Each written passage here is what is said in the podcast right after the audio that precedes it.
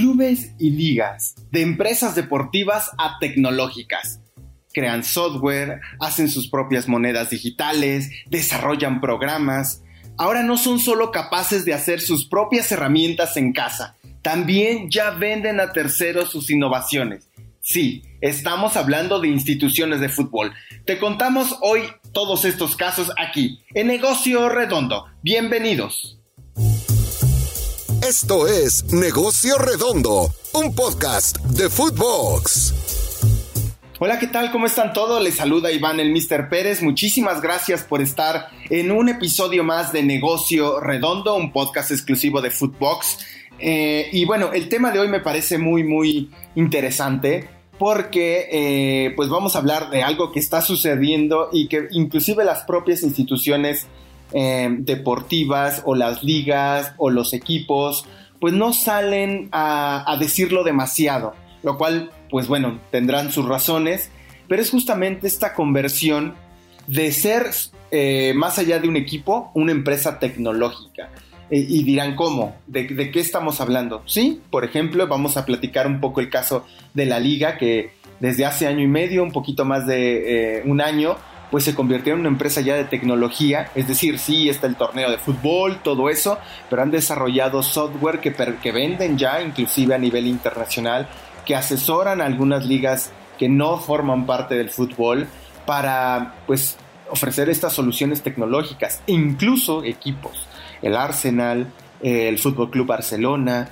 Y esto les permite, ¿y por qué ocurre esto? ¿En qué momento pasa de que un equipo deportivo pasa a ser una empresa de tecnología? Pues bueno, ante las necesidades de la industria, es decir, em, van desde captar talento, desde eh, ser un hub de innovación donde capten proyectos y capten startups para ellos mismos después aprovechar estos desarrollos tecnológicos hasta obviamente el tema de costos, donde por ejemplo el Fútbol Club Barcelona después de tantas polémicas y de que si se juntaba con una eh, empresa de criptomonedas o si con un desarrollador de NFT, pues ellos decidieron eh, pues van a hacer su propia cripto y van a hacer sus propios NFTs, ¿no? En casa. Lo cual, pues ya estamos hablando que no es, esto no lo hace un equipo de fútbol tradicional ni es objetivo, pero entendiendo que es la oportunidad que ellos también tienen para para hacerlo. Eh, por ejemplo, hace 10 años, y no estaba en los planes, por ejemplo, del Arsenal o del Fútbol Club Barcelona, tener su propio hub de innovación para impulsar esta, startups, ¿no? Esto derivó a un cambio de mentalidad eh, corporativa y se abrieron nuevas oportunidades, ¿no? Hoy los clubes o las ligas se han convertido en una especie de Silicon Valley. Em, donde pues aprovechan las oportunidades que tienen, ¿no? el ejemplo de eh, hoy tenemos empresas deportivas que crean su software, que hacen sus monedas digitales, que desarrollan programas, no solo para aprovecharlos en casa, sino para venderlos también, eh, uno de los casos más relevantes, sin duda, es el Fútbol Club Barcelona, que desde marzo del 2017 la institución puso en marcha un nuevo proyecto llamado Barça Innovation Hub, que es un, es un ecosistema de conocimiento que lleva como objetivo impulsar la innovación deportiva a través de la tecnología. ¿Qué es lo que ellos hicieron? Es, ok, abrimos este espacio, hacemos una inversión, por supuesto, y necesitamos siete áreas de especialización donde algunos proyectos se quedarán con nosotros, vamos a financiar algunos otros, vamos a potenciar algunas startups en beneficio del club y de los productos que se puedan generar de estas eh, iniciativas, ¿no? Estamos hablando de eh, deportes colectivos, obviamente, estamos hablando de rendimiento deportivo, análisis, tecnología deportiva, salud y bienestar, fan engagement y big data, instalaciones inteligentes, innovación social. Hasta el momento, dentro de esta nueva área, de este hub de información, de, perdón, de innovación, se desarrollaron ya 70 proyectos de investigación científica, 22 programas presenciales, 7 eventos anuales impartidos a más de 15 mil estudiantes alrededor de 120 territorios en todo el mundo. Eh, aspiran obviamente a convertirse el Barça en el centro de innovación deportiva número uno del mundo, ¿no? Algo así como un Silicon Valley. Y adoptar esta posición estratégica de liderazgo, es decir, eh, no solo impulsar al emprendedor, sino aprovechar todo lo que se genera ahí para reducir costes. Ahora, eh, ¿qué es lo que pasa? Después de este hobby de innovación, donde han salido opciones y oportunidades para el propio club de monetizar o de adoptar estas tecnologías, eh, hace unas eh, semanas en el Mobile World Congress 2022, eh, Joan Laporte, el presidente del club, dijo que iban a apostar a ellos mismos a hacer sus propias cripto monedas y sus NFTs y sus fan tokens. Estamos hablando de, de que confía obviamente en la fidelización que tiene de su audiencia, confía en que son capaces de hacer el desarrollo tecnológico para, para montar todo esto, para tener su cripto.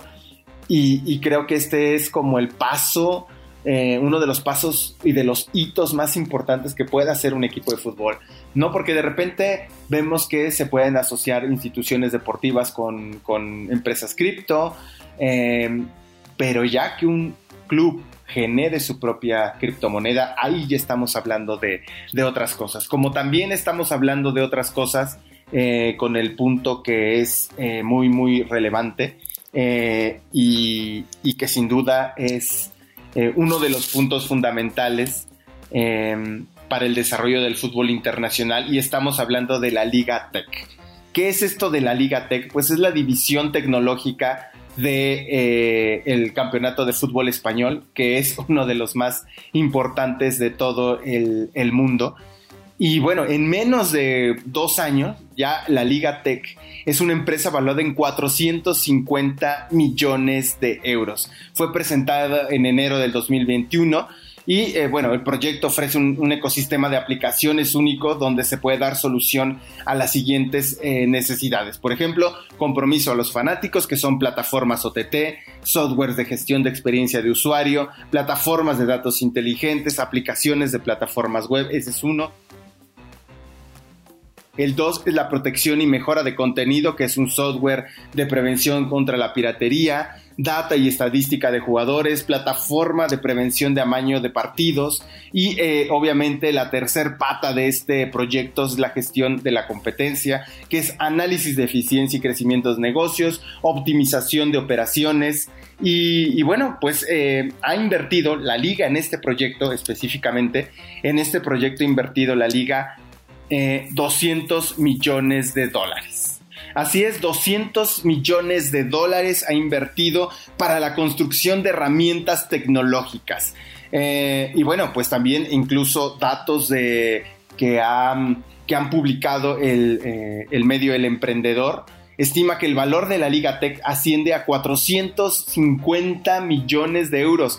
Nació la empresa como tal, ¿no? Por decirlo así, es una división de la liga pero la empresa como tal eh, pues fue presentada en enero del 2021 y el proyecto y el sistema de eh, pues ya después de esos 200 millones ya se ha invertido ya ya digamos la liga la liga Tech se evalúa en 400 millones estamos hablando de algo que es impresionante. Ahora qué es lo que han hecho por supuesto que tienen un montón de de, productos que han lanzado al mercado.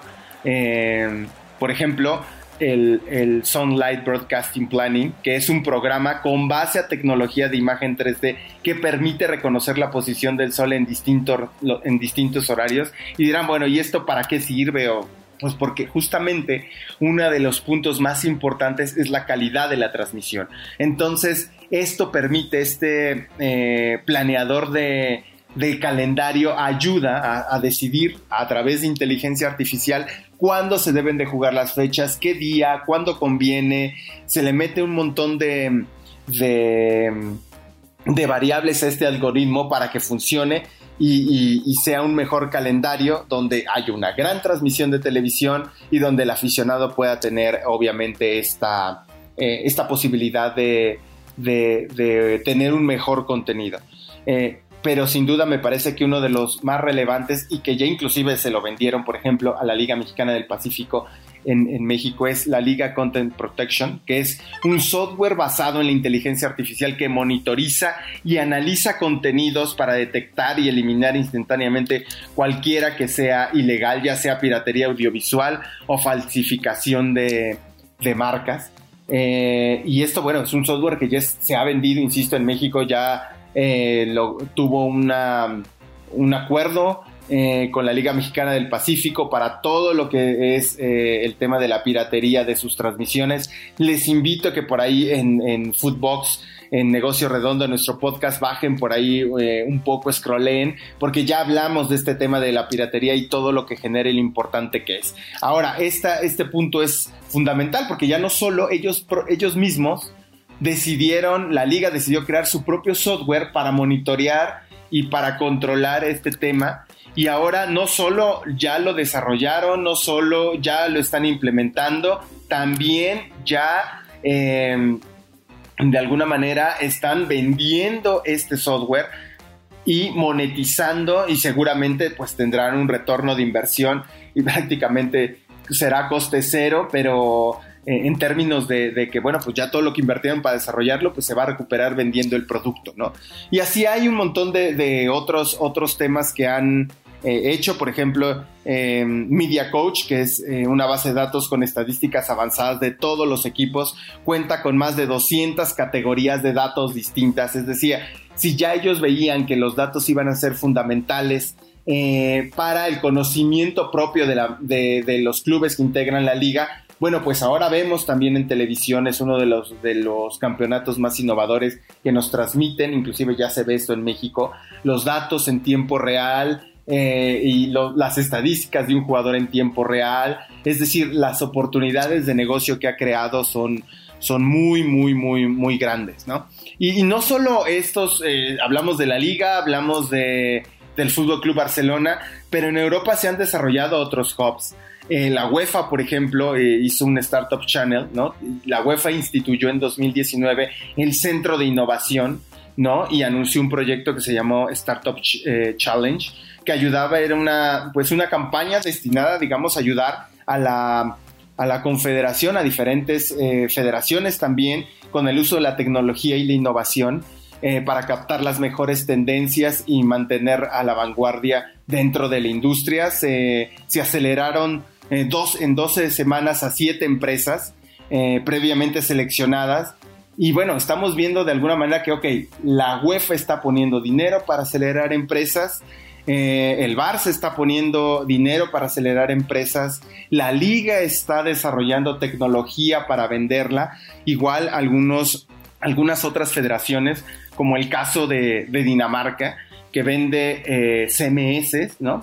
Eh, estos, este, el club CMS que vende toda la estructura para que las instituciones del fútbol local eh, construyan su sitio web, esté optimizado para el uso de estadísticas, para hacer transmisiones en vivo, captación de datos, registros.